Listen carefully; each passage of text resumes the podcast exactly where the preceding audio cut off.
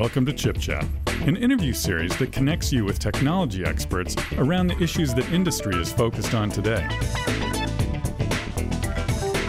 And now, your host, Allison Klein.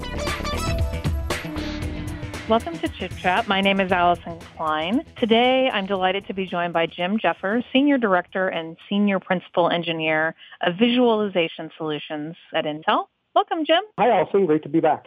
So, Jim, why don't you just remind everybody about your role at Intel and how it relates to our engagement at supercomputing this week? Absolutely, yes. So I lead our visualization advanced professional or more commercial graphics capability. That involves two major arenas today. One would be, you know, what's known as studio rendering, basically helping visual effects and animated movies come to life with high quality rendering.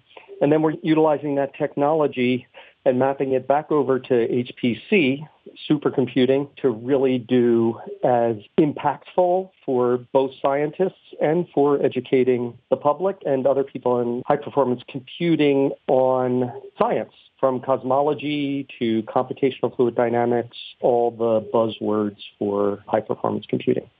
Now, the last time you were on the show, you shared Intel's engagement within the space of SD visualization. Can you talk a little bit about our focus there to remind the audience about the arena as well as what has progressed since our last discussion? So let's stick with a focus of scientific visualization within the scope of high performance computing. We have a number of close partners utilizing what we have recently created an umbrella term for, which is Intel Rendering Framework. This is a set of open source libraries that do both ray tracing and OpenGL rendering. And we've also added a, a denoising capability, which is more of an image processing capability, but it's quite related to ray tracing because of the ray tracing mechanism, how it renders often is slightly noisy at first, meaning really the equivalent of snow if you saw an old style TV. And in order to make that look a little better, it's great to use denoising until it itself does what we call converge into a fully photorealistic image. So those four libraries are what we continue to work on and continue to augment. As I said, we are now getting very close to our first full open source release of Open Image Denoise. There's a lot of excitement about it. It also is utilizing Intel AI technology within that mechanism to essentially retrain images and use what idealized images are, and then use a neural network AI capability to selectively and maximize performance in basically getting rid of that snow and approaching a better idealized image using the inferencing engine from MKL DNN uh, other arenas, some very cool stuff that we're going to do right at SC18, especially two cosmology applications, a molecular dynamics application, uh, LAMMPS with a partner, Atiba, and all running on either a partner supercomputer like our friends at Argonne National Lab or Texas Advanced Computing Center, so large scale supercomputing viz as well as our Intel Select solutions for pro visualization, all showing large scale, high quality interactive visualizations that essentially cannot be done in our too large in memory for a typical GPU. You also introduced the term Intel Rendering Framework at SC. What is the Intel Rendering Framework and how does that relate to the innovation that we've driven and talked about previously? Intel Rendering Framework is our term of the package of open source libraries that we do to enable applications to have high quality rendering. So the Intel Rendering Framework is packages that can augment applications that use them. So they're in general not applications in themselves, but mostly they're used to enhance and provide higher visual fidelity for both scientific and professional studio rendering. At SC, we're going to focus on scientific, and there's four libraries in there. Embree, which is a low-level ray tracing kernel library. OSPRay, which is a scalable plus volume rendering capable library that's built on top of Embree. It's kind of known as a renderer infrastructure. Embree doesn't stand alone, helps rendering happen, but you still need a renderer to do shading and coloring and things like that. So that's what OSPRay does. OpenSWR, we'll be showing that on and off as well, is our OpenGL software environment, very high performance within the MESA communities open source project. And then finally, this new project, Open Image Denoise, where our first denoising filter and library is AI-based, as I was talking about before. Now, visualization in the supercomputing space is obviously one area of many that we're engaged in professional visualization. Can you talk about how our work with the scientific community helps spur their insight and innovation and where else our visualization work is showing up in terms of other industries? We've been working with HPE as a platform provider, but as a scientific entity Stephen Hawking Center for Theoretical Cosmology is one of our close partners. And of course, using the late Dr. Hawking's name, obviously this is a very lean forward, research oriented organization. We've been working with them the last couple years on what's known as the LIGO experiment, where in essence they have proven and observed what used to be theoretical Einstein theory of gravity and general relativity with black holes colliding. There's a new science called cosmic strings.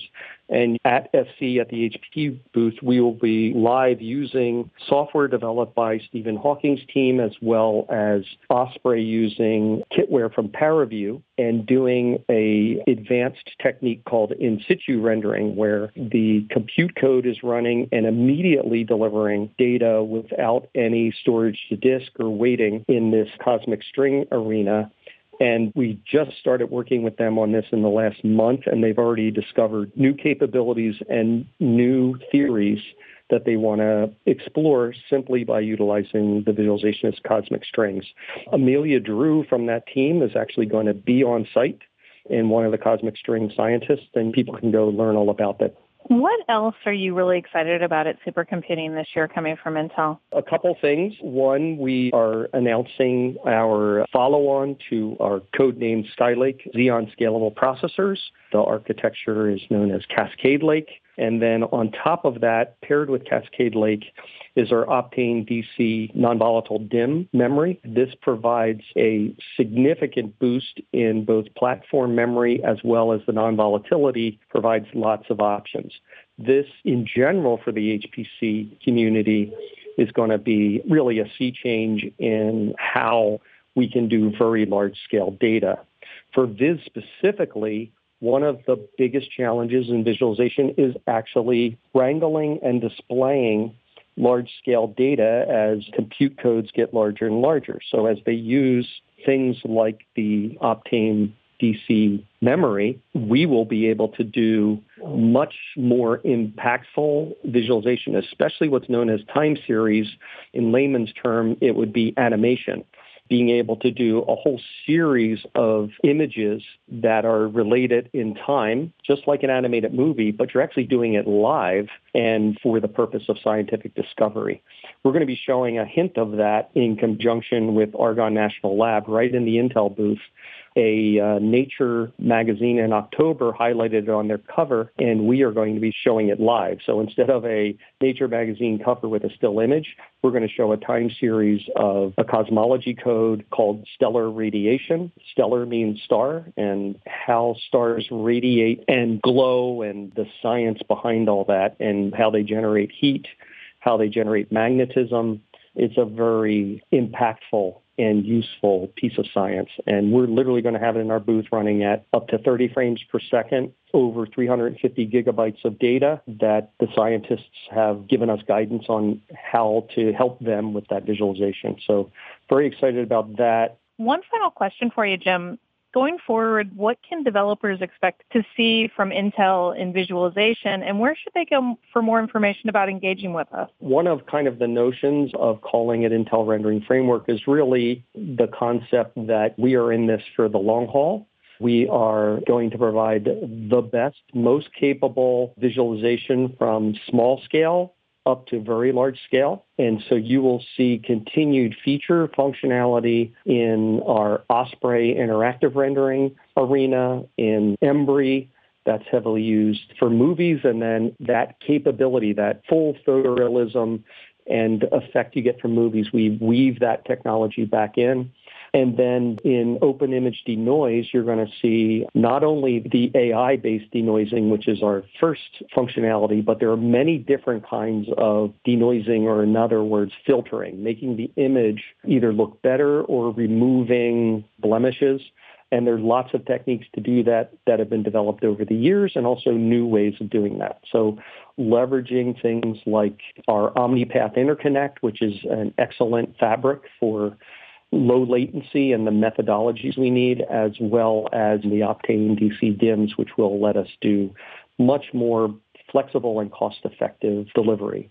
Where to go for more information? software.intel.com slash intelrf make it easy. You can also do Intel Rendering Framework if you want to type a lot, but Intel RF will get you to a footprint, a one landing page that talks about our stuff and then gives you links to other areas to find out more. And I'm actually happy to personally answer emails, james.l.jeffers at intel.com. Finally, one other plug. There's a really cool new thing Intel's doing this year called One Intel Station at SC. I will be there in person from about 5 till 9 o'clock on Tuesday evening.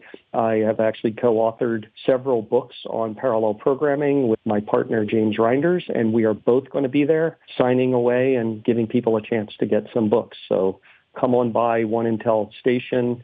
The other thing that's happening during that time frame is a 50th anniversary celebration for Intel. All are invited. Please come by. Awesome. Thank you so much for being on the program today. It's a real pleasure, as always, to talk to you, Jim. Thanks so much for being on Chip Chat. Thanks so much, Allison. It was really great to be here. I appreciate it.